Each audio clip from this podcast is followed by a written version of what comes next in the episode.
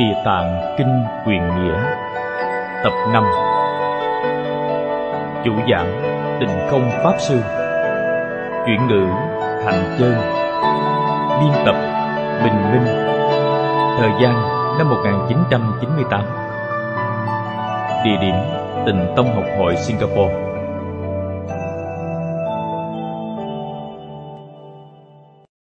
Xin mở kinh ra. Địa tạng Kinh Khoa Chú. Luận quán, Trang thứ nhất. Từ dưới đếm lên, Hàng thứ hai, Bắt đầu xem từ đoạn giữa. Thì dĩ địa tạng từ dương. Thiên hướng u minh giới nội. Dĩ đồng thể từ bi, Kiếp kiếp cứu diện nhi dị nghệ. Thích ca văn Phật Đặc thăng đao lợi thiên trung. Báo thánh mẫu ân đức Truân truân phó chúc dĩ tần thân. Linh hướng Phật Pháp trung Hiến thiểu thủy thiểu hoa. Tịnh thoát u đồ chi khổ. Hôm qua chúng ta nói đến đây. Vì hết giờ nên không thể giảng hết đoạn này. Chúng ta xem tiếp câu dưới. Tỷ tùng đại sĩ tiền, Năng nhất chim nhất lễ, Hàm mong thắng địa chi hoang, Công mạc kinh yên, Nghĩa phả lượng hỷ. Đến đây mới là một đoạn. Trong phần nói rõ về duyên khởi của kinh, Đại sư Thanh Liên đưa ra một cương lĩnh chung cho việc tu học.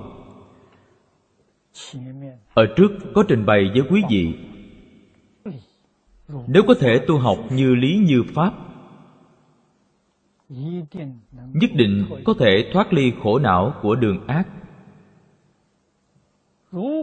Nếu có thể khiến công phu mình càng nâng cao hơn, đây chính là đoạn sau cùng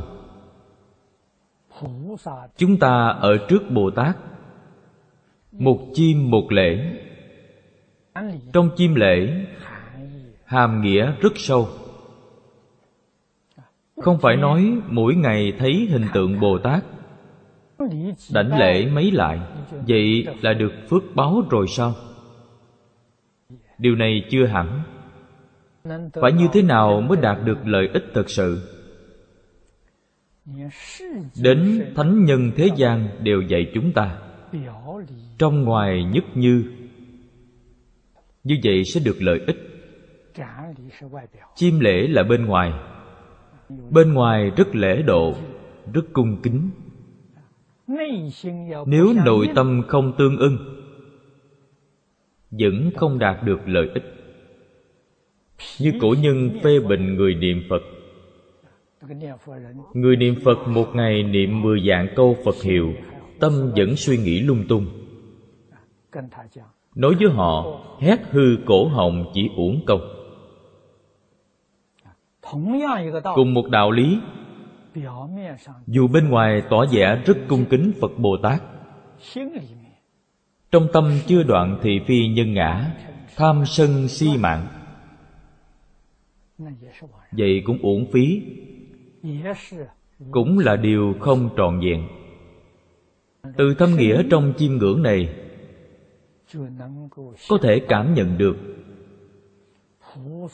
giáo huấn của bồ tát trong kinh điển đối với chúng ta.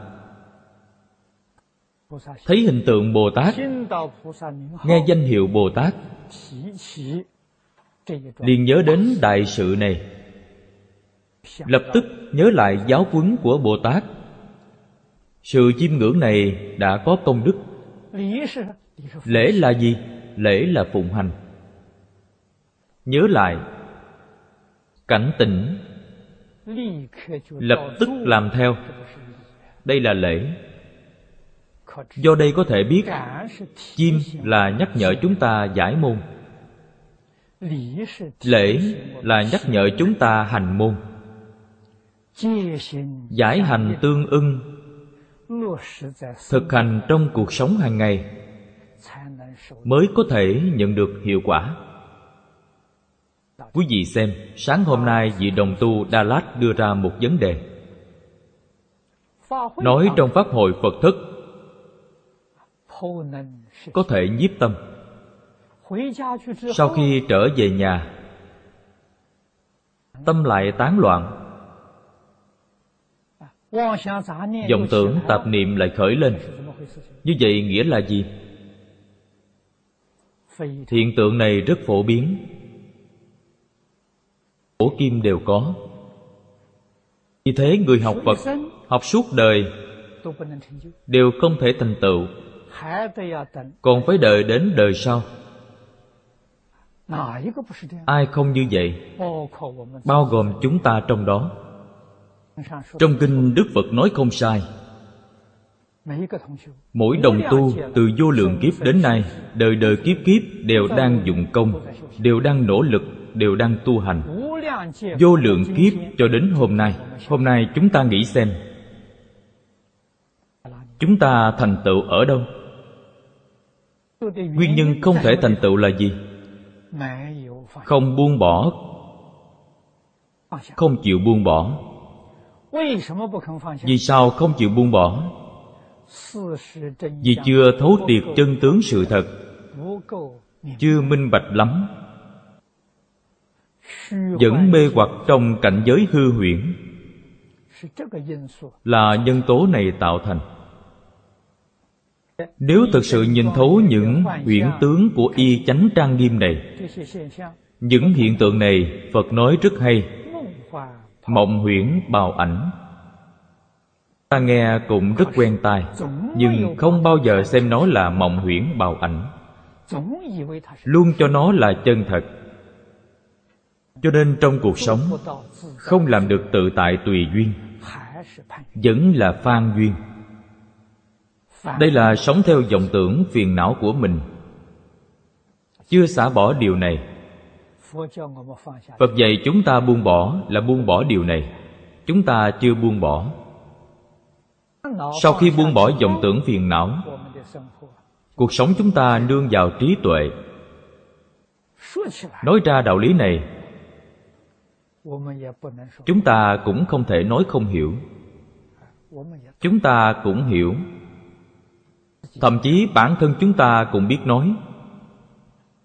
Vì sao không làm được? Hai nhân tố. Thứ nhất, tập khí nghiệp chướng của mình quá nặng. Khởi hiện hành lúc nào không hay. Thứ hai, là đối với chân tướng sự thật này, chưa nhận thức thấu triệt. Có một chút nhận thức chưa đủ thấu triệt, cho nên vẫn không khởi tác dụng. Nguyên nhân là đây cho nên không biết nghĩa thú thầm thâm, nhất chim nhất lễ trong kinh. Tưởng rằng bản thân y giáo phụng hành, tôi thấy hình tượng phật bồ tát đều cung kính chiêm ngưỡng, đều cung kính lễ bái. Hình như tôi làm đều được, nhưng trong kinh nói nhiều công đức lợi ích như thế, tôi chưa đạt đến. Do đó vẫn hoài nghi. Khởi hoài nghi đối với thánh giáo trong kinh phật nói không đáng tin. Không phải thật, đại khái đều là khuyên người làm thiện. Người sanh khởi ý niệm này nhiều. Từ xưa tới nay rất nhiều. Như vậy là sao? Là quan niệm của riêng mình. Là cách nghĩ, cách làm của mình. Suy đoán, giáo huấn của phật bồ tát người này không có lòng tin đối với thánh giáo. Tin vào vọng tưởng, vọng niệm của mình. Trong kinh quan nghiêm dạy rằng, niềm tin là mẹ của mọi công đức, không kiến lập tính tâm. Sao có thể thành tựu được? Nói về vấn đề tính tâm quả thực rất khó tôi xuất gia hai năm mới thọ giới. Thọ đại giới xong, việc đầu tiên đương nhiên là trở về đài bắc thăm thầy. Cảm ơn sự bồi đắp của thầy. Gặp thầy lý. Thầy lý thấy tôi đến. Câu đầu tiên nói với tôi, thầy phải tin phật. Tôi nghe vậy cảm thấy ngơ ngác. Tôi học phật bảy năm mới xuất gia vừa xuống tóc là dạy ở phật học viện. Giới sa di cũng chưa thọ. Xuống tóc xong, pháp sư bạch thánh liền bảo tôi đến dạy học ở học viện tam tạng. Tôi vừa xuất gia là bắt đầu giảng kinh. Hai năm sau thọ giới. Tôi dạy hai năm, giảng hai năm. Vậy mà vừa gặp thầy lý đã nói, thầy phải tin phật tôi cảm thấy rất mù mờ. Sao tôi không tin phật được chứ? Thầy giải thích cho tôi. Nói với tôi tin phật rất khó. Có biết bao nhiêu người sống bảy, tám mươi tuổi, đến chết vẫn chưa tin phật? Tiêu chuẩn tin là gì? Thấu hiểu lý của nó, thực hành sự của nó mới gọi là tin phật đối với đạo lý đức phật dạy không hiểu thấu đáo không làm được vậy là chưa tin phật. Chúng tôi nghe thế mới hiểu tiêu chuẩn hai chữ tin phật mà thầy nói. Nghĩ lại đúng là không dễ. Về sau tôi giảng kinh nói đến chữ tính này tôi có rất nhiều cách nói. Mê tín họ cũng tin phật. Đối với lý luận của phật không chút thông suốt. Nhưng họ vẫn tin, đây gọi là mê tín. Mê lý này, nhưng hình như họ cũng tin. Đây là một loại. Loại thứ hai là cưỡng tính tin miễn cưỡng. Loại thứ ba, nhà phật gọi là chánh tính chánh tính đối với lý luận ít nhiều cũng hiểu một chút vì sao tin phật? Vì ngài có lý luận y cứ. Đối với lý hiểu càng sâu tính tâm của họ cũng càng sâu. Đây thuộc về chánh tính. Thực sự có thể hiểu thấu triệt mà hành trì sự của nó. Nỗ lực thực hành đó gọi là chân tính. Thầy lý nói đến tiêu chuẩn tin phật là chân tính thông thường chúng ta nói đến chánh tính đều không bao hàm trong đó. Chân tính. Chân tính là y giáo phụng hành. Nói như vậy, chúng ta đã lý giải tin phật là không dễ. Tính tâm đầy đủ trong đời này, nhất định có thành tựu. Bất luận tu học pháp môn nào tất nhiên, là dĩ như tu nhân chứng được quả báo. Phàm là y theo kinh luận, phương pháp tu hành mà không thể chứng quả. Nếu ta nghiên cứu tường tận nhân tố của nó, nhân tố đầu tiên vẫn là tính tâm chưa đầy đủ cho thấy tính tâm quả thật không dễ. Trong di đà kinh yếu giải, đại sư ngẫu ích nói với chúng ta rất tường tận. Nếu không chúng ta coi chữ này quá dễ, coi quá đơn giản, mà lơ là bỏ qua. Không có chân tính, không thể có nguyện thiết, nguyện sao phát ra được không có nguyện thiết. Trong cuộc sống từng ly từng tí, không thể tương ưng với giáo huấn của phật. Niệm phật, mọi người chỉ biết niệm một câu nam mô a di đà phật. Không biết nghĩa sâu, nghĩa rộng của việc niệm phật. Nghĩa sâu, mặc áo ăn cơm đều niệm phật a di đà khởi tâm động niệm, ngôn ngữ tạo tác, không có gì không niệm phật a di đà vấn đề này trong các buổi giảng chúng tôi cũng nói rất nhiều. Niệm là tâm bây giờ, không phải niệm miệng. Tức là tâm hiện tại của mình. Tâm hiện tại của mình hoàn toàn tương ưng với phật a di đà đây gọi là niệm phật há không phải bao gồm từng ly từng tí trong cuộc sống của chúng ta sao? Trong tâm ta thực sự có phật. Ta hoàn toàn tương ưng với tâm phật, nguyện phật, hạnh phật. Đây mới gọi là niệm phật. Đây mới gọi là lễ phật, mới gọi là chim phật. Thông thường chư vị đồng học hiểu thấu ý nghĩa này quả thật không nhiều tuy đã học phật xuất gia nhiều năm chuyên hoằng pháp lợi sanh. Trong tâm vẫn còn thị phi nhân ngã vẫn còn danh văn lợi dưỡng vẫn còn tham sân si mạng. Vậy sao được? Sự chiêm lễ đó chỉ là hình thức. Như diễn kịch vậy là giả không phải thật chư phật bồ tát ứng quá tại thế gian cũng là để biểu diễn. Họ biểu diễn rất chân thật. Không phải họ diễn giả. Họ đang diễn thật. Diễn rất chân thật mới có thể cảm động người khác. Diễn cái gì thì giống như thế. Như vậy mới giáo hóa chúng sanh. Không như biểu diễn trên khán đài của thế gian đó là diễn giả không phải diễn thật. Chúng ta xem diễn viên từ trên khán đài. Diễn viên hay nhất. Khiến cho người xem thưởng thức, khen ngợi. Đó là điều kiện gì? Diễn một cách rất thật. Nếu diễn không thật, vừa xem cảm thấy sự giả dối, kịch này không đáng để xem. Không thú vị. Họ cố gắng diễn thật chân thật quan chúng mới có cái để xem.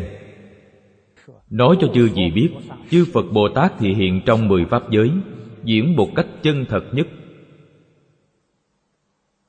Như vậy mới có thể cảm động tất cả chúng sanh. Chúng sanh phải học tập như vậy, mới đạt được quả báo thù thắng. Ở đây nói, một chim một lễ. Ở trước nói ít nước, ít hoa. Ý nghĩa đều rất sâu sắc. Ở dưới nói về quả báo, hàm mong thắng địa chi hoang. Câu này nói rất linh động, rất hoạt bát. Thắng là thù thắng, cũng là thiện báo mà chúng ta gọi. Cấp bậc thiện báo không giống nhau hoàn toàn xem tâm lượng. Nguyện vọng của mình. Người nhãn quan cạn nguyện vọng không lớn. Đời sau vẫn được thân người. Hưởng phú quý nhân gian là đủ rồi. Có thể đạt được không? Có thể đạt được. Y theo giáo huấn của bồ tát tu hành là có thể đạt được. Nếu chưa muốn xuất ly nhân gian có người có nhãn quan hơn một chút. Phú quý nhân gian không có gì bền chắc. Thọ mạng lại không dài. Cõi trời vẫn hơn. Họ muốn sanh lên cõi trời để hưởng phước trời. Người này thông minh hơn người trước. Phú quý nhân gian chẳng qua chỉ mấy mươi năm mà thôi. Rất ngắn ngủi. Hưởng thụ mấy mươi năm này còn phải bị trừ bớt kinh doanh tu phước của mình ít nhất cũng phải ba mươi năm.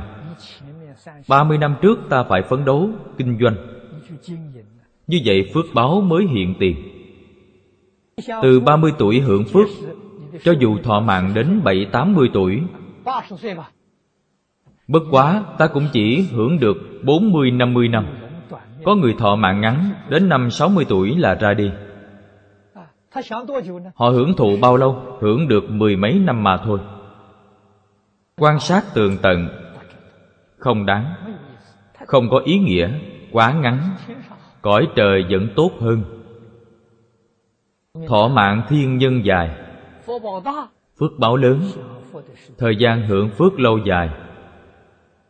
Nhưng thường thường nghe phật giảng kinh thuyết pháp biết rằng cõi trời không phải cứu cánh cõi trời cũng phải luân hồi tuy thời gian dài hơn, nhưng rồi cũng đến lúc. Thời gian đến rồi sao? Vẫn đọa lạc như thường. Vẫn luân hồi như thường. Cho nên lục đạo không cứu cánh. Lục đạo không phải là nơi tốt đẹp. Nghe nói phật, có cõi nước phật tha phương nghe nói có nhất chân pháp giới. Ở đó đúng là bất sanh bất diệt. Nghe xong sanh tâm quan hỷ, phát khởi tâm nguyện lớn. Muốn truy đuổi sự vĩnh hằng bất sanh bất diệt. Muốn theo đuổi sự vĩnh hằng tự tại an vui. Đây mới gọi là phát đại tâm nếu phát đại tâm này, phật liền dạy ta tu đại pháp, chứng đại quả. Chư phật bồ tát ứng quá tại thế gian, xưa nay chưa từng miễn cưỡng ai. Phật bồ tát thì hiện tại thế gian, luôn tùy chúng sanh tâm, ứng sở chi lượng. Đây gọi là gì? Gọi là tùy duyên phật không phan duyên. Quý vị xem đức phật tự tại biết bao. Chúng ta ngày nay, tâm từ bi hơn hẳn phật bồ tát. Chúng ta nhất định phải kéo theo chúng sanh, nhanh chóng giảng sanh, không đi không được. Phật không lôi kéo người, chúng ta phải lôi kéo họ. Người ta không chịu đi, chúng ta sanh phiền não. Phật không kéo người người ta không đi. Phật không sanh phiền não suy nghĩ tường tận, tâm từ bi của chúng ta là gì? Chúng ta là nhiệt tình quá độ. Nhiệt tình là phiền não, không phải trí tuệ. Phật là trí tuệ, tâm bình thường là trí tuệ. Dùng nhãn quan của chúng sanh để nhìn phật, ngài rất kiên nhẫn. Đời này không được độ, đời sau. Đời sau không được độ, đời sau nữa. Cứ từ từ không hề miễn cưỡng。ta thử nghĩ xem đức phật làm có đúng không? Đúng. vì sao vậy? Không thể miễn cưỡng. nếu miễn cưỡng có thể thành tựu phật cũng sẽ miễn cưỡng không thể miễn cưỡng. Như vậy mới lãnh hội được đạo lý tùy duyên. Sự thù thắng của tùy duyên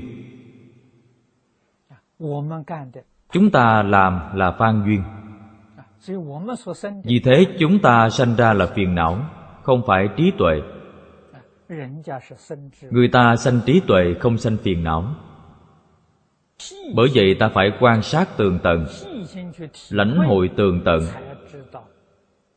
mới biết phương pháp phật bồ tát, giáo hóa chúng sanh. Trong kinh nói sự cao minh của phương tiện thiền xảo. Vượt ra ngoài ý tưởng của chúng ta là chúng ta cần phải học tập. Chư phật bồ tát đối với chúng sanh luôn tận tâm tận lực khuyên bảo.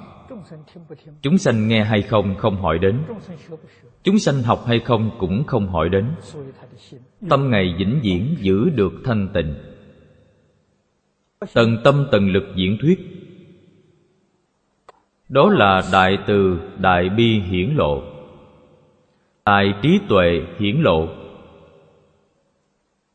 Đây là điều chúng ta phải học. Ở đây nói về thánh địa chi quan thứ lớp, cảnh giới, vô lượng, vô biên. Cũng như nhà phật nói, đệ tử phật môn có cầu tất ứng chỉ cần y giáo phụng hành, nhất định có thể mãn nguyện. Nguyện vọng mình nhỏ thì mãn nguyện nhỏ. Nguyện vọng lớn thì mãn nguyện lớn. Nếu không thể nỗ lực thiết thực tu học, nguyện vọng lớn nhỏ đều không đạt được. Tôi nhớ trước đây tôi nói điều này khoảng 30 năm trước khi giảng kinh địa tạng tại chùa pháp hoa, thành phố đài bắc. Hình như hòa thượng quảng khâm có đến nghe một lần. Trong đó có một vị pháp sư trẻ tuổi. Tuổi tác khoảng bằng tôi. Bây giờ tôi không nhớ tên. Ông ở trong ngôi nhà tranh nhỏ. Mỗi ngày ra ngoài tụng kinh bái sám. Pháp sư này hiện nay không còn nghe tôi giảng kinh địa tạng đến chỗ có cầu tất ứng. Tôi giảng xong, ông đến nói với tôi, điều này không đáng tin. Tôi hỏi, vì sao không đáng tin? Ông nói, tôi ngày ngày lạy bồ tát địa tạng lại suốt ba năm cầu có một cái tủ lạnh mà không được. Tôi nghe thế liền bật cười. Tôi nói, chùa thầy có bao nhiêu người? Một người. Hèn gì bồ tát không tặng cho thầy là đúng rồi không cần thiết mà. Nếu đạo tràng thầy đông người, bồ tát nhất định giúp thầy mãn nguyện. Thầy chỉ có một mình thường ra tụng kinh bái sám, rất ít khi ở nhà ăn cơm, hà tất dùng đến tủ lạnh. Phật bồ tát tặng đồ vật cho ta, cũng xem có cần thiết chăng? Không thực sự cần thiết, ngài sẽ không cho. Tuyệt đối không tăng trưởng tham sân si của ta nếu tăng trưởng tham sân si của ta, đó không phải là phật bồ tát, mà là ma hiện ta cảm ứng đạo giao với ma. Ma cũng có cầu tất ứng. Nhưng ứng của ma làm ta tăng trưởng phiền não, tăng trưởng tham sân si mạng. Phật bồ tát giúp ta tuyệt đối không làm ra tăng trưởng phiền não, mà giúp ta tăng trưởng trí tuệ đây là điểm khác nhau giữa phật và bồ tát. Ma cũng có thần thông, ma cũng có đạo lực, ma cũng có phước báo rất lớn. Họ cũng có thể gia trì người, cũng có thể bảo hộ người. Nhưng kết quả sau cùng không giống nhau. Phật gia trì là thắng địa quan hỷ. Ma gia trì ta đến sau cùng đều khiến ta đọa lạc vì thế kết quả không giống nhau. Hai câu bên dưới là khen ngợi. Công mạc kinh yên. Kinh là lớn. Công đức quả lớn. Nghĩa vô lượng vô biên. Ý nghĩa sâu rộng vô biên. Đoạn này nói,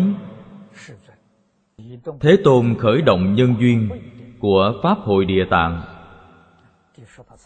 Chỉ nói đến đây tiếp theo là nói nhân duyên pháp sư chú giải kinh. Hiệt tuy sanh mạc giận. Chữ này hiện nay là thừa của Đại Tiểu Thừa. Đây là cách viết ngày xưa. Hiện nay không dùng cách viết ngày xưa. Đây là một chữ, Một ý nghĩa.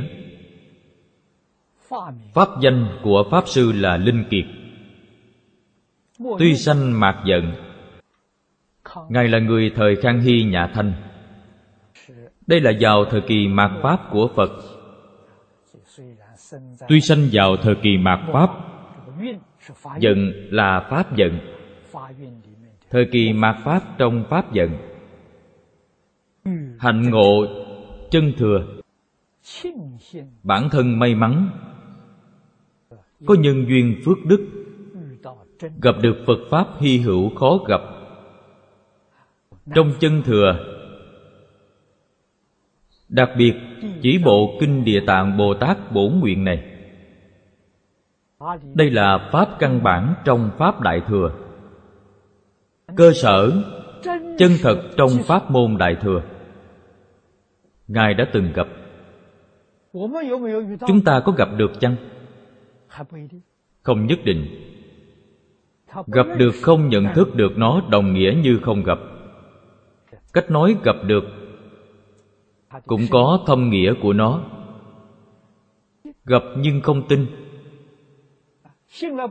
Tin mà không hiểu hiểu mà không hành. Hành không có kết quả. Đều đồng nghĩa như không gặp. Thật sự nói gặp được. Bốn chữ tính, giải, hành, chứng đều phải viên mãn. Vậy mới đúng là gặp được đúng là đạt được thọ dụng. Pháp đại thừa đích thực vô cùng thù thắng. Chư vị tổ sư đại đức, trong đó có rất nhiều đều là chư phật như lai ứng quá mà đến.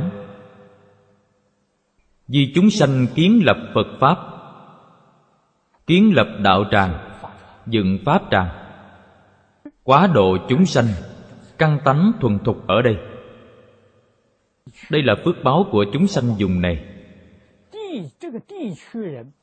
Người ở đây thiện căn phước đức, nhân duyên thuần thục, mới có hiện tượng này. Họ xem tứ đại bồ tát như một ngôi nhà có bốn cây trụ. Hiển thị dạy học của phật pháp đại thừa. Bốn cây trụ này chính là tứ đại danh sơn của trung quốc tứ đại bồ tát. Vậy chúng ta tu học phật pháp đại thừa như thế nào? Thứ nhất là bồ tát địa tạng. Địa. Ở sau phần giải thích đề kinh sẽ nói tường tận rõ ràng với quý vị. Địa tượng trưng cho đại địa. Tạng gọi là bảo tạng. Tất cả chúng sanh không thể sống lìa mặt đất. Đều phải nương vào đại địa, dựa vào đại địa. Đức phật đem ý này dí với tâm địa. Chư phật như lai và tất cả chúng sanh cùng một tâm địa. Tâm địa cũng xưng là tự tánh, chân như bổn tánh cùng một tâm địa. Ở trước đều đã nói với quý vị điều này. Kiến lập của phật pháp đại thừa là kiến lập trên nền tảng của tâm địa. Tâm địa chúng ta có vô lượng trí tuệ, vô lượng đức năng, vô lượng tài nghệ. Tất cả đều là vô lượng. Nó vốn đầy đủ trong tự tánh mình, không phải từ bên ngoài vào như trong đại địa hàm chứa kim ngân thất bảo bảo tàng, chôn vùi dưới lòng đất. Tuy có, chúng ta không dùng được nó, chưa khai thác. Chư phật bồ tát đã khai thác, đạt được thọ dụng. Phàm phu chúng ta tuy có, nhưng chưa khai thác ra. Luận về gia sản, chúng ta bình đẳng luận thọ dụng tuyệt đối không bình đẳng.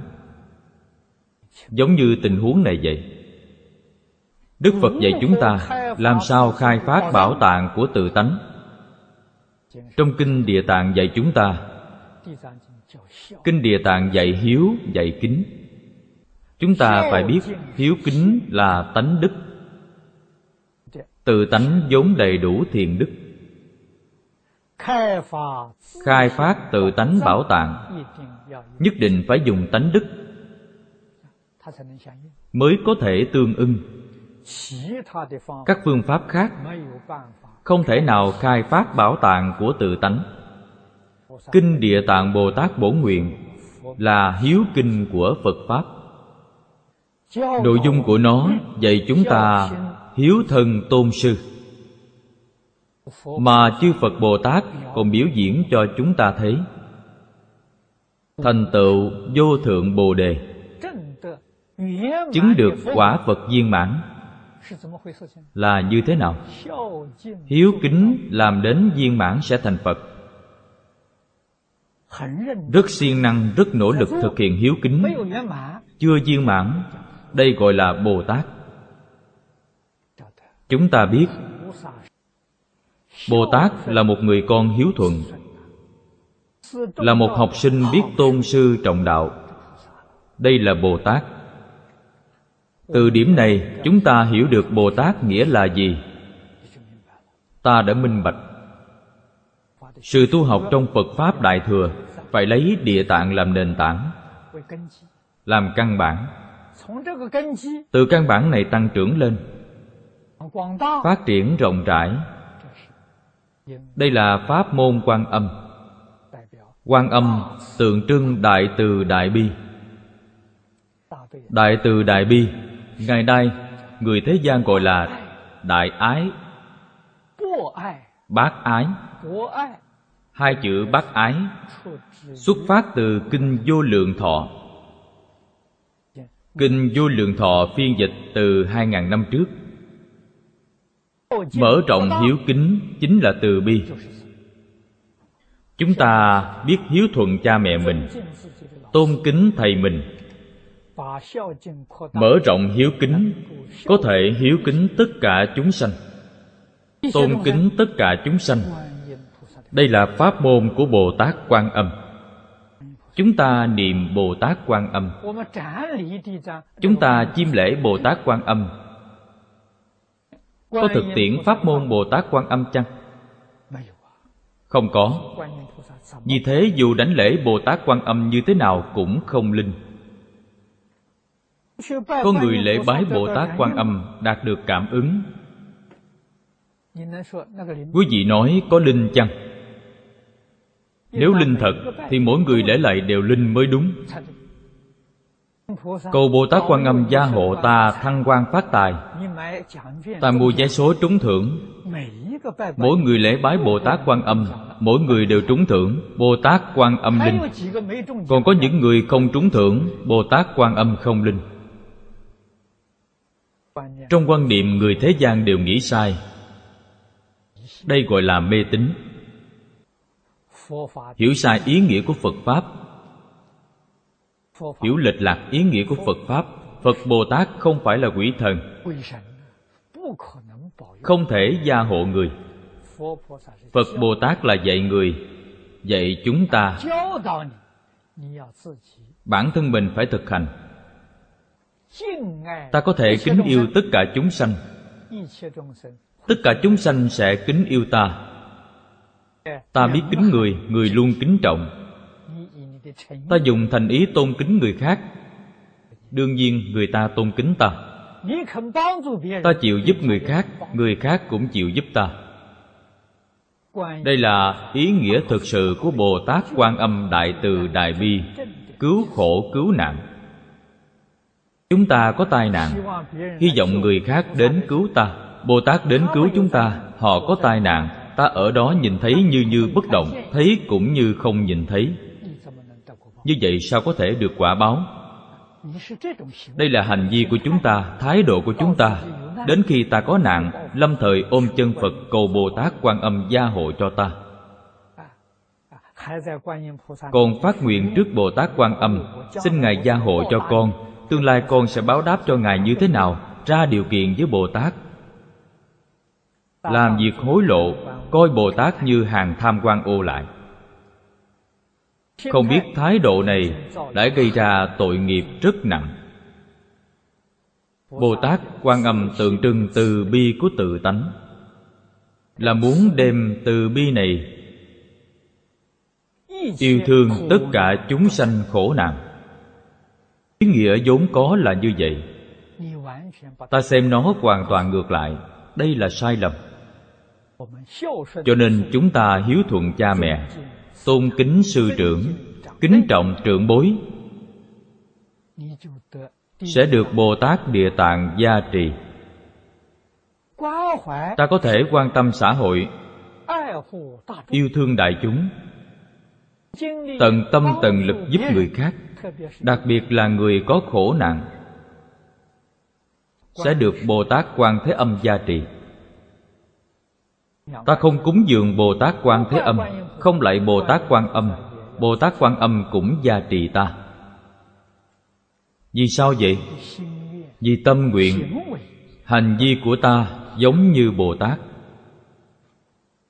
Trong nhà phật, chư vị phải nhớ rằng, không trọng hình thức mà trọng thực chất. Hình thức chỉ vì tuyên truyền thực chất mới có thể đạt được lợi ích chân thật. Không thể không hiểu điều này. Bồ tát văn thù, tượng trưng trí tuệ, người bây giờ gọi là lý tánh, tuyệt đối không phải xử sự theo cảm tình. Cho nên, nói hiếu kính của ta từ bi của ta.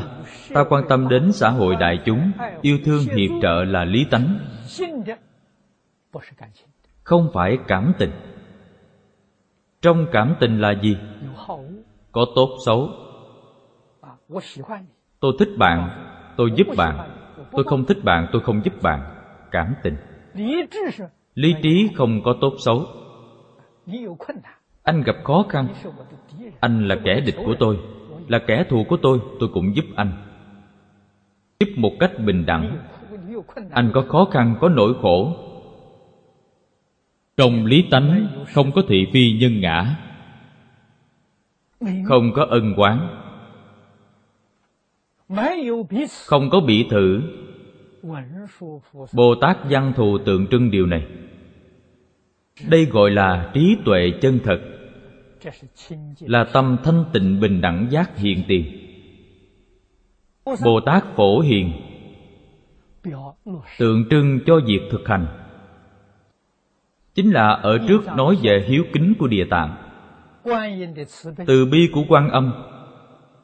Lý tánh của văn thù. Hoàn toàn thực hành trong cuộc sống hàng ngày của chúng ta. Thực hành trong công việc của mình thực hành trong giao tế hàng ngày. xử sự đối nhân tiếp vật tất cả đều làm được. phổ hiền là một nhà thực hành. Tứ đại bồ tát này tượng trưng dạy học của phật pháp đại thừa. tượng trưng tu dưỡng của phật pháp đại thừa. Chúng ta cần phải hiểu phật pháp là dạy học, phật pháp là giáo dục, không phải tôn giáo. Chúng ta cần phải nhận thức phân minh. Ở đây, pháp sư tự thuật. Ngài sanh vào thời mạt pháp. Chúng ta cũng sanh vào thời mạt pháp. Tuy đều sanh vào thời mạt pháp, thời đại chúng ta cách gần ba trăm năm. Xã hội ba trăm năm trước, khác với xã hội hôm nay. Lúc đó thái bình thịnh thế. Trong lịch sử trung quốc, cũng đáng được tán thán. Thời kỳ thạnh nhất, thời nhà thanh khang hy ung chính càn long ba triều đại này tổng cộng hơn một trăm năm. Là thiên hạ thái bình, xã hội an định, nhân dân an lạc, rất nhiều hiền nhân. Nói cách khác, cơ hội tiếp thu giáo dục của họ thù thắng hơn chúng ta, cao tăng đại đức lúc nào cũng có thể gặp được. Chúng ta ngày nay sanh trong thời loạn. Không những là thời loạn, có thể nói là thời đại loạn. Không có ai nói về luân lý đạo đức. Đôi lúc chúng ta nhắc đến còn bị rất nhiều phê bình chỉ trích. Nói chúng ta lạc hậu, không theo kịp thời đại ta nghĩ lại lời này cũng không sai. Chúng ta lạc hậu. Thời đại đã đi đến đâu? Đi đến bên lề của sự quỷ diệt.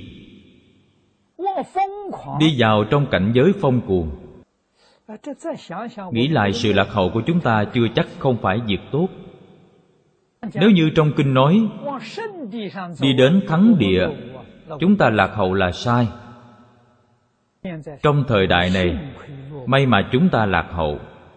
Nếu không lạc hậu, sẽ theo họ nhảy nhót điên cuồng trong phòng nhảy. Ngày đêm không nghỉ, làm những điều này. Sau khi vui tột cùng, quả báo trong đường ác. Cũng may là lạc hậu. Bản thân chúng ta cũng khẳng định mình lạc hậu. Nhưng đứng trên một phương diện khác chúng ta đang tinh tấn. Về mặt trí tuệ, đức hạnh chúng ta không lạc hậu. Về phương diện tự tư tự lợi, tranh quyền đoạt lợi, tham sân si mạng, đối với những vấn đề này đúng là chúng ta rất lạc hậu. Lạc hậu có gì không tốt đâu. Về mặt mà chúng ta tinh tấn, họ cũng lạc hậu. Mặt mà họ tinh tấn, chúng ta lạc hậu. So sánh hai bên tâm ta cũng đạt được chút an ủi. Trong thời mạt pháp, chúng ta may mắn gặp chân thừa. May mắn của chúng ta có được hơn họ nhiều. Trong thời đại như thế, chúng ta cũng gặp được bộ kinh điển này. Điều khó được là gặp được chú giải của ngài nói thật, nếu ngài không chú thích tường tận tỉ mỉ như vậy, chúng ta đọc không hiểu kinh địa tạng. Làm sao hiểu được trong kinh văn bao hàm nhiều ý nghĩa đến thế? Pháp sư thanh liên chẳng lẽ lại không phải phật bồ tát quá thân ứng hiện hay sao? Kinh địa tạng lưu truyền lâu như vậy, xưa nay chưa có ai làm chú giải cũng có thể có người viết chú giải, nhưng bị thất truyền, không lưu truyền. Hiện nay trong đại tạng kinh, chú giải của cổ nhân chỉ còn lại một loại này. Không thấy loại thứ hai. Chúng ta nhìn từ đây, nhìn từ nội dung của chú giải này. Nếu ngài không phải chư phật như lai tái sanh, thì cũng là hàng bồ tát như quan âm địa tạng. Đâu phải là người bình thường. Người bình thường làm sao nói được như vậy? Trong bài tựa này, lời giảng dị ý sâu xa. Văn tự không nhiều, nhưng nói một cách rất thấu triệt. Tầng lớp rõ ràng thấu đáo. Không phải phàm phu có thể làm được hôm nay chúng ta gặp được chân thừa là chú giải này. Khoa chú. Ở sau, ngài nói vài câu cách sáo Dục sùng tùy hỷ chi tâm. Dùng tác tân lương chi địa. Liêu thân quảng kiến. Lược thích. Đề danh. Đây là lời khách sáo của Ngài. Dục sùng tùy hỷ chi tâm. Thuận theo tâm ứng quá. Tùy duyên độ sanh của chư Phật Bồ Tát. Tùy thuận tâm nguyện giáo hóa chúng sanh của Phật Bồ Tát. Đây là nói Ngài viết chú giải này. Giúp chúng ta mở ra một con đường tắt. Bắt một chiếc cầu. Khiến hàng bạc địa phàm phu chúng ta Nhờ chiếc cầu của Ngài, Nhờ con đường tắt này của Ngài, Để đi đến Đại Thừa. Liêu thân quảng kiến. Quảng kiến là thành ngữ ngày xưa. Dùng gió sò lường nước biển. Ống dẫn rất nhỏ. Nhìn đồ vật qua ống dẫn, Phạm vi đó nhìn rất nhỏ bé. Đây là khiêm tốn. Bản thân đối với biển rộng Phật Pháp, Chỉ biết được đôi chút. Đây là lời khách sáo và khiêm tốn. Giải thích bộ đại kinh này cho chúng ta. Chú giải này là chỗ tinh nghĩa mà ngài lãnh hội được. Nói ra cho chúng ta. Làm người hướng dẫn cho chúng ta. Nói như hiện nay làm hướng dẫn viên du lịch cho chúng ta. Du lịch cảnh giới của pháp môn địa tạng. Ở trong kinh chúng ta không nhận ra, ngài giảng giải cho chúng ta. Bên dưới là lược thích đề danh. Ngài là con cháu của thiên thai tông. Cho nên, dùng quy củ của thiên thai để giải thích. Ngũ trùng quyền nghĩa ý tam bảo chi minh gia. Tổng chư văn nhi dung quán. Đoạn văn chương ở trước của ngài, mệnh danh là luận quán. Nội dung luận quán là đem tinh nghĩa của toàn kinh làm giới thiệu toàn thể. Trong đó bao gồm ngũ trùng quyền nghĩa. Còn phong phú hơn cả ngũ trùng quyền nghĩa. Vì thế luận quán không dễ viết. Nếu đối với bộ kinh này không triệt để quán thông, thì không thể làm được. Ngũ trùng quyền nghĩa, chúng ta y theo kết cấu này có thể bù đắp, luận quán thì không thể. Đây chính là tổng chư văn nhi dung quán. Phổ nguyện kiến văn, đồng thú lạc độ dân nhĩ. Phổ nguyện kiến văn. Phổ nguyện kiến văn là đương thời đời sau trong đó bao gồm chúng ta hiện tại. Chúng ta thấy được khoa chú. Chúng ta cũng nghe được khoa chú. Câu sau cùng là nguyện vọng của pháp sư thanh liên. Chúng ta đồng thú lạc độ. Hai chữ lạc độ này rất thâm sâu. Ý nghĩa cũng rất linh hoạt cùng ý nghĩa với câu ở trước ngài nói hàm mong thắng địa chi hoang. Trước sau phối hợp niềm vui phải nâng cao lên không thể rơi xuống. Nếu thích sanh lên cõi trời chắc chắn được sanh lên cõi trời. Kinh này thế tôn bồ tát thường khuyên chúng sanh sanh lên cõi trời vì bộ kinh này là nói giới hạn sơ học.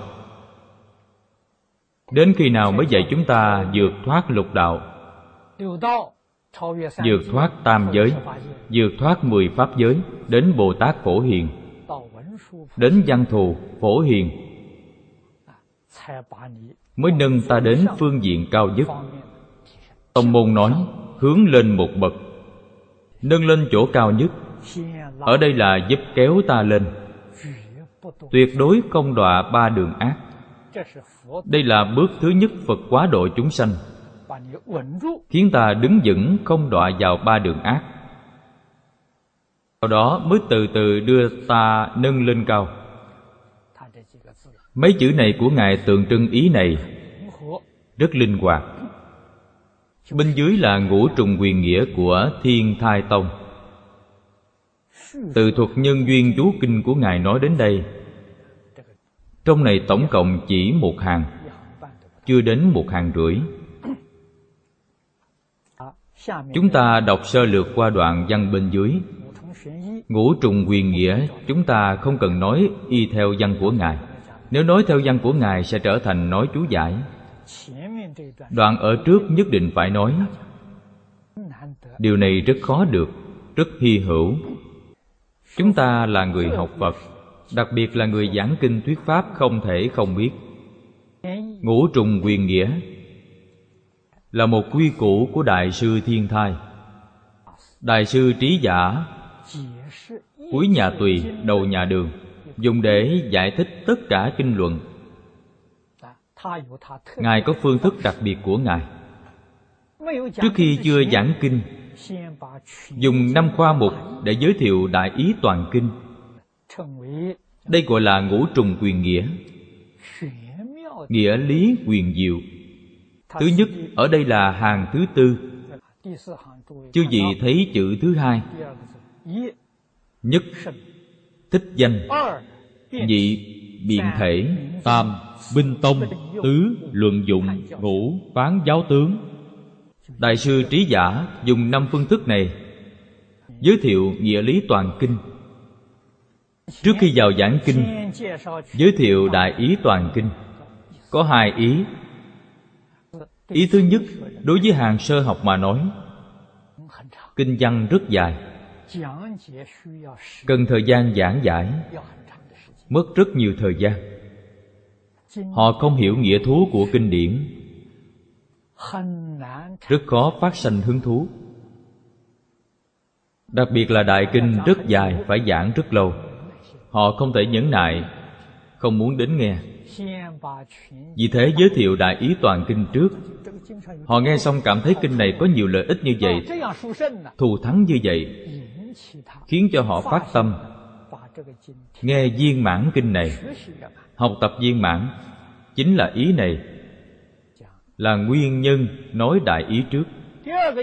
Ý thứ hai là đối với người tu lâu năm. Người tu lâu năm không cần nghe kinh. Họ đã nghe kinh biết bao nhiêu lần. Nghe thêm làm gì? Họ chuyên tâm tu pháp môn của mình. Họ thích nghe quyền nghĩa. Quyền nghĩa là gì?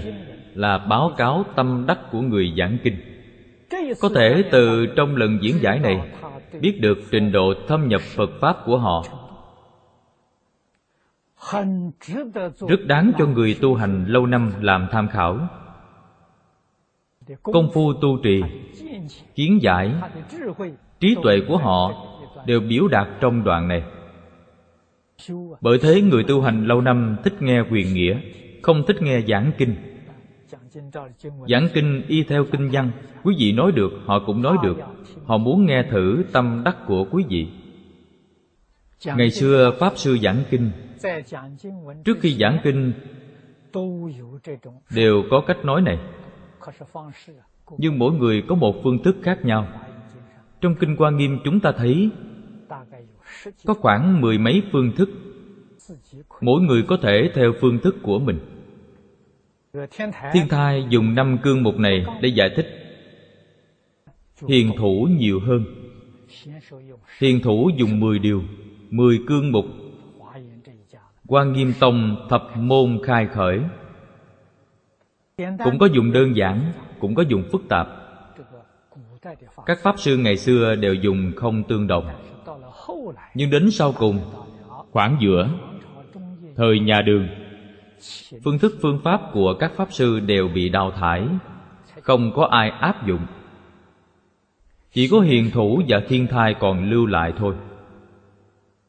Đây là trải qua sự đào thải của lịch sử. Chứng minh phương thức của hai tông này hay, cho nên được hậu nhân áp dụng. Bất luận là chú kinh hay giảng kinh, đều tuân theo quy củ này đặc biệt là thiên thai tông. Những năm gần đây còn được quan nghênh hơn cả hiền thủ. Tại sao vậy? Vì hiền thủ quá rắc rối. Thiên thai năm điều này đơn giản. mười điều quá phiền phức. Đến thời đại hiện nay nói cho chư gì biết ngũ trùng quyền nghĩa cũng không được ưa chuộng. vì sao vậy vì người bây giờ thấy năm điều đã là quá nhiều, quá phiền phức. Cư sĩ lý bỉnh nam, năm đó mở lớp dạy học và chúng tôi giảng kinh. Nói với chúng tôi ngũ trùng quyền nghĩa, thập môn khai khởi, chúng ta không thể không hiểu. Nếu không hiểu, không thể coi là người giảng kinh. Ta phải hiểu, nhưng có dùng được không? Không dùng được nhưng bây giờ quý vị nói năm điều này sẽ khiến người ta đi hết. Không ai nghe. vậy phải làm sao? hiện nay giảng kinh tốt nhất là giảng một thứ nhân duyên giảng kinh. Nói rõ vì sao chúng ta giảng bộ kinh này. Sau đó trực tiếp giảng đề kinh. Giảng hết đề kinh liền giảng tôi nghe như vậy. Trực tiếp dứt khoát người bây giờ thích nghe nhất.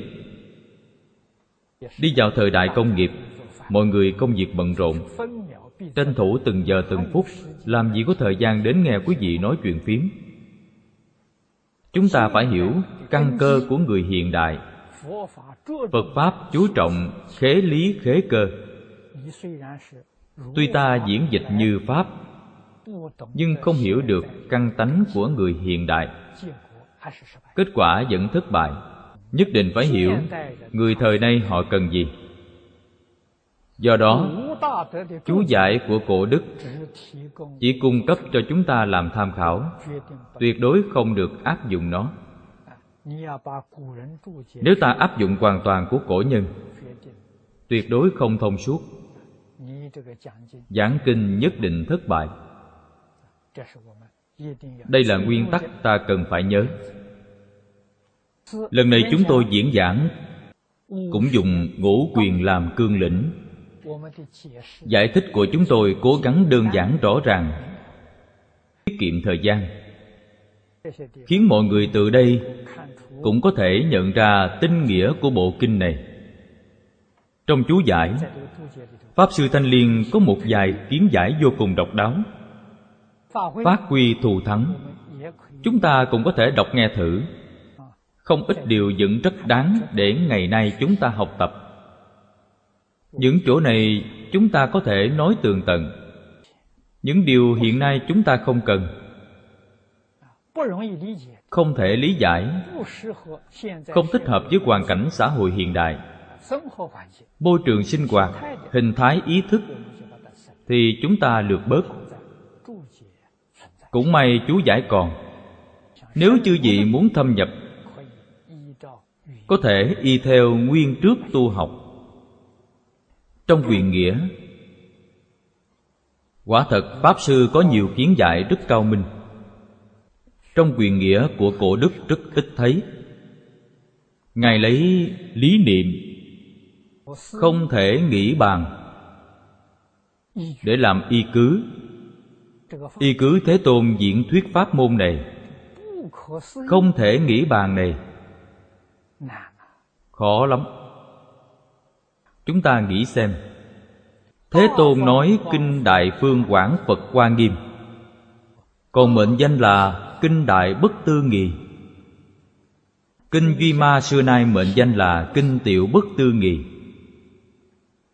Pháp sư thanh liên đối với kinh địa tạng cũng dùng bất tư nghị làm tiêu chuẩn. Há chẳng phải đem kinh này? Và qua nghiêm pháp qua kinh duy ma, kéo thành một đường thẳng sau. Cách nhìn cách nói của ngài có đạo lý chăng? Có đạo lý. Không phải nói tùy tiện. Ở đâu nhận ra? Chúng ta thấy trong phẩm tập hội. Phẩm đao lợi thiên cung tập hội. Những người tham dự pháp hội là tất cả chư phật như lai chư đại bồ tát khắp tận hư không biến pháp giới. Và kinh đại phương quảng phật quan nghiêm, quả thật không hai không khác. Quan nghiêm gọi là nhất thừa liễu nghĩa. Chẳng lẽ kinh này không phải nhất thừa liễu nghĩa sao? Quan điểm của ngài có căn cứ. Không phải nói tùy tiện. Do đó, ngài lấy đề là nhân pháp bất tư nghị làm danh. Trong quyền nghĩa nói như vậy, trong biện thể lấy tánh thức bất tư nghị làm thể, về phương diện luận dụng, trong năm điều này ngài đều thêm vào bất tư nghị, lấy hành nguyện bất tư nghị làm tông. Nói cách này, quả thật chúng ta rất ít gặp, rất ít nghe tư duy quan sát tường tận, có đạo lý. Cũng khiến chúng ta lãnh hội được pháp sư, không phải người thường. Người thường không thấy sâu sắc như vậy, không thấy rộng như thế. Nói ngài là phật bồ tát tái sanh, tuyệt đối không quá đáng. Đại sư thiên thai nguồn gốc của năm hạng mục này, nó có thứ lớp. Ở đây có nói cho chúng ta biết. Chúng ta đọc một lượt đoạn văn này. Trang thứ hai, hàng thứ tư, đọc từ ở giữa. Sở dĩ ngũ trùng dự thích giả. Dự thích là giải thích trước. Trước khi giảng kinh văn nói về đại ý trước.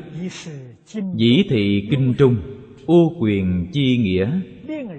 linh nhân nhất lãm tức năng toàn danh. Vừa xem đã biết tên của nó. Thức sở toàn thể. Nhận ra tánh chất của kinh này. Thể là tánh chất. Dục hiển thử thể. Tu minh tông yếu tông yếu là phương pháp tu hành.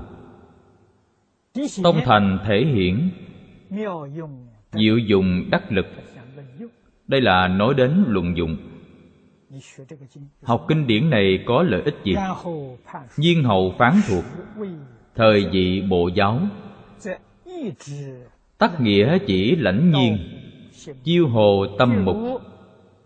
Thí chi nghị quán sơn hải tiên duyệt đồ kinh dị xuất môn đình, nhi tình cảnh uyển đại hỷ.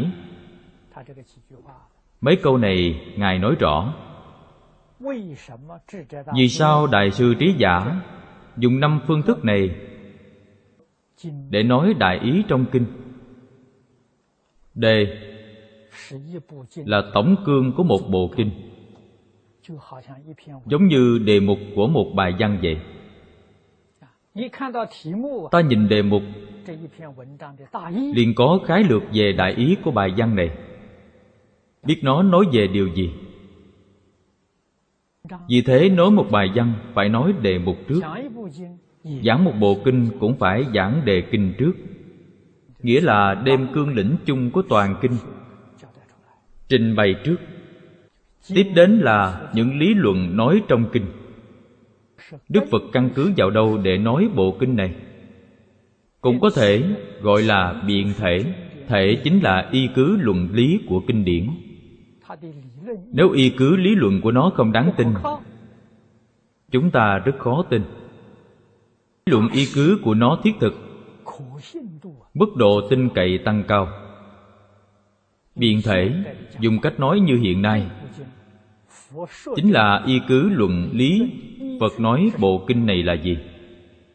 Chúng ta hiểu rõ, mới có thể kiến lập tính tâm. Chúng ta đã tin. Lý cũng hiểu. Nhưng chúng ta phải làm như thế nào? Hiện nay nói là thực hành ra sao? Biến nó thành cuộc sống của chúng ta như vậy mới đem lại lợi ích. Nếu không thể biến thành cuộc sống, há chẳng phải gọi là quyền đàm ư? Quyền đàm là nói suông, không thiết thực. Không có lợi ích cho cuộc sống hiện thực của chúng ta. Người bây giờ rất hiện thực. Người xưa, thời đại nông nghiệp, cuộc sống nhàn hạ.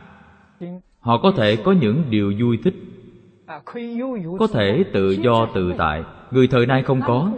Làm gì có thời gian rảnh rỗi. Cho nên so với người xưa rất hiện thực. Những lời nói suông này rất ít người thưởng thức. Do đó, nhất định phải thực hành nó. Thực hành chính là minh tông. Minh tông là nói phương pháp tu học. Phương pháp tu học là đem những lý luận này thực hành trong cuộc sống. Sau khi thực hành, làm theo luận lý phương pháp này có những ưu điểm gì? Có những lợi ích gì? Đây là đoạn thứ tư luận dụng. Dụng là thọ dụng. Tu học theo phương pháp này, được những thọ dụng gì? Chúng ta nghe nói có những thọ dụng tốt đẹp như vậy mới chịu học. Điều sau cùng, thực tế mà nói, bây giờ không dùng đến. Phán giáo tướng. Phán giáo tướng khi nào dùng? Trong phật học diện dùng. Chính là bộ kinh điển này, khoa mục này. Phật học viện có năm một, năm hai, năm ba. Nên xếp vào năm thứ mấy, lớp nào? Giống như hiện nay nhà trường sắp xếp chương trình vậy. Đây gọi là phán giáo tướng. Phần này đối với người bình thường, không cần nói đến. Họ không hiểu nhưng chúng ta phải hiểu rõ trong phật pháp đại thừa đây là phật pháp cơ sở. nói cách khác đây là khoa mục chung. bất luận ta tu học pháp môn nào tông phái nào hiện giáo mật giáo tông môn giáo môn nếu không biết hiếu thân không biết tôn sư sự tu học của mình không có nền tảng, không có cơ sở. Như vậy không thể thành tựu được.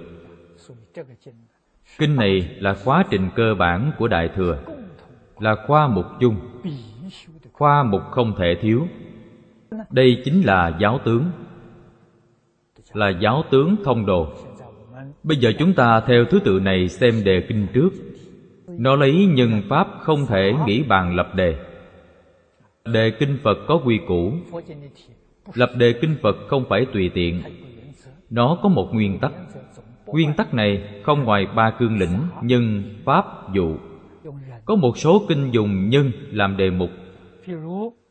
Chẳng hạn, kinh phật thuyết a di đà. Trong đề mục này là người. Phật thuyết phật đó là phật thích ca phật a di đà là phật của thế giới tây phương cực lạc cả hai đều là người. Đề kinh này là lấy người lập đề. Cũng có đề kinh dùng pháp.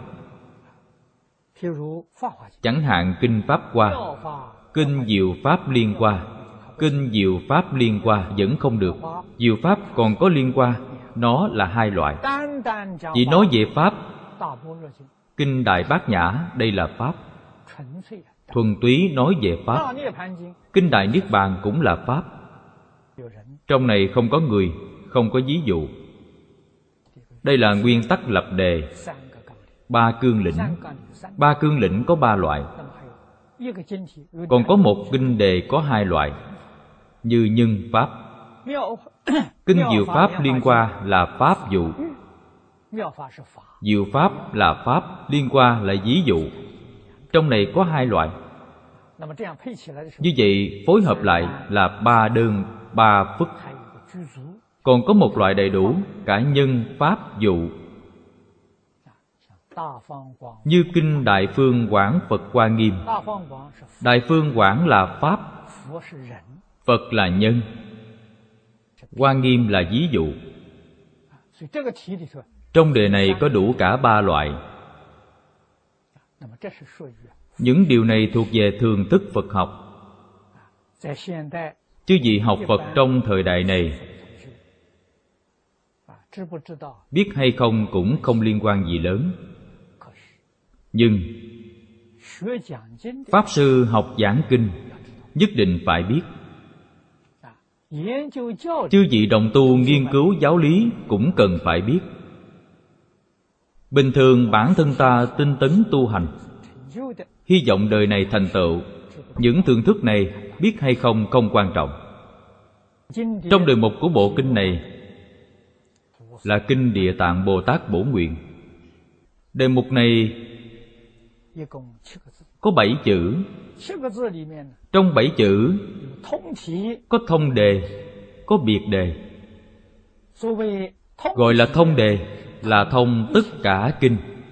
Chữ kinh này là thông đề. Mọi người đều biết, kinh kim cang, kinh pháp hoa, kinh hoa nghiêm đều xưng là kinh. Chữ kinh này là thông đề. Sáu chữ còn lại là biệt đề, không giống với các kinh điển khác. Trong đề mục tự mình phân thông và biệt, điều này nhất định phải giải thích rõ ràng sáu chữ trong biệt đề. địa tạng bồ tát bổn nguyện. địa tạng bồ tát là người. Bổn nguyện là pháp.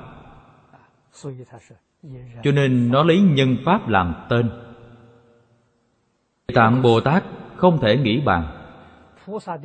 bổn nguyện của bồ tát cũng không thể nghĩ bàn. Pháp sư thanh liên thêm vào lấy nhân pháp bất tư nghì làm tên. Trong kinh này, thế tôn nói cho chúng ta biết về danh xưng của bộ kinh này. Phật nói ba loại. Thứ nhất là địa tạng bổn nguyện. Thứ hai, địa tạng bổn hạnh. Thứ ba, địa tạng bổn thể lực. Thệ nguyện của ngài sức mạnh của thệ nguyện này. Phật nói ba loại. Pháp sư dịch kinh chọn một loại trong đó lấy địa tạng bổ nguyện.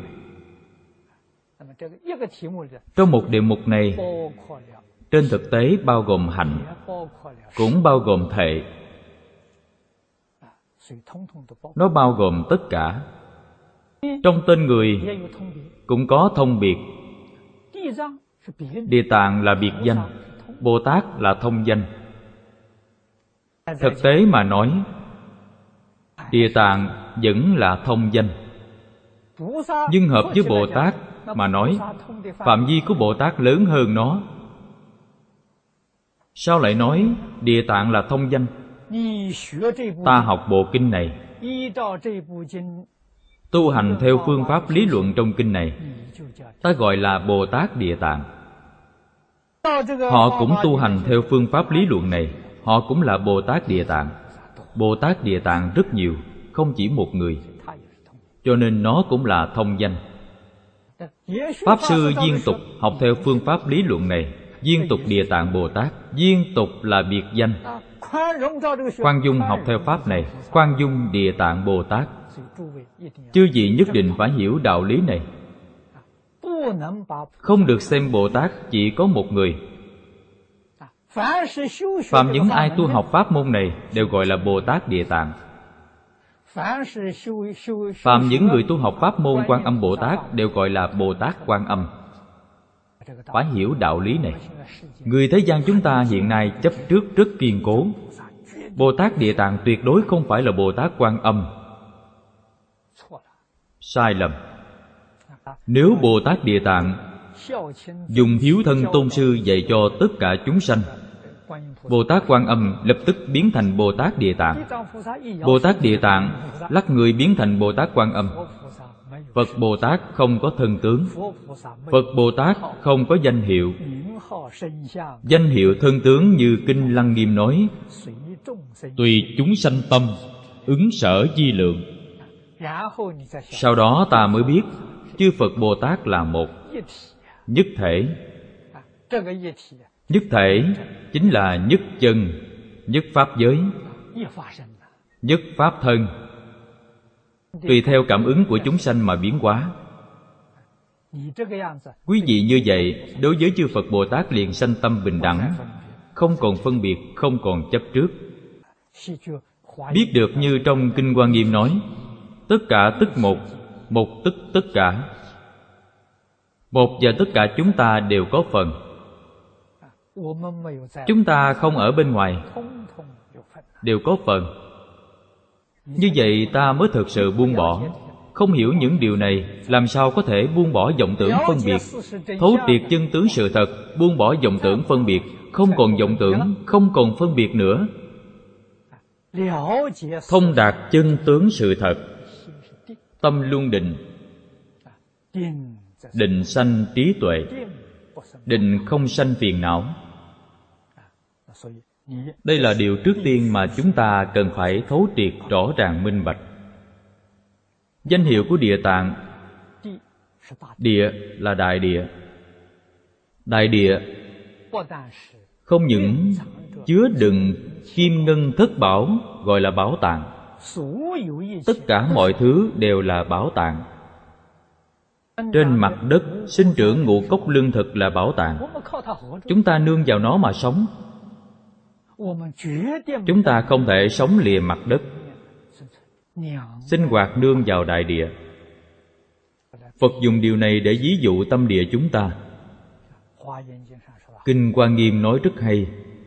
Duy tâm sở hiện duy thức sở biến thức vẫn là tâm. Pháp thế xuất thế hư không pháp giới, y chánh trang nghiêm. Đều là tự tánh sở hiện. Dòng thức sở biến. Trong phần luận quán ở trước nói rất rõ ràng minh bạch điều này. Cho nên, tâm địa hàm chứa vô tận bảo tàng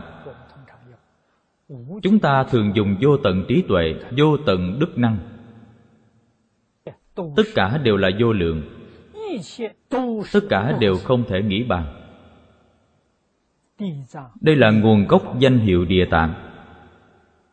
Làm sao khai phát bảo tàng này? Cần phải tu pháp môn địa tạng. Nội dung pháp môn địa tạng là gì? Trong kinh điển này, từ đầu tới cuối nói rất rõ ràng. Hiếu thần như vậy chúng ta mới biết phật pháp dạy học được kiến lập trên nền tảng của hiếu đạo. Sự viên mãn của phật pháp cũng trên hiếu đạo. Từ đầu chí cuối đều nói đến một chữ hiếu. Hoàn thành hiếu đạo một cách viên mãn. Người này đã thành phật. Hiếu hạnh hiếu kính đây là bồ tát chưa đạt đến viên mãn khoảng mười năm trước, vì thời gian gần đây trong mười mấy năm này, tôi hoàn toàn giảng tịnh độ. Ngoài kinh tịnh độ tôi không giảng.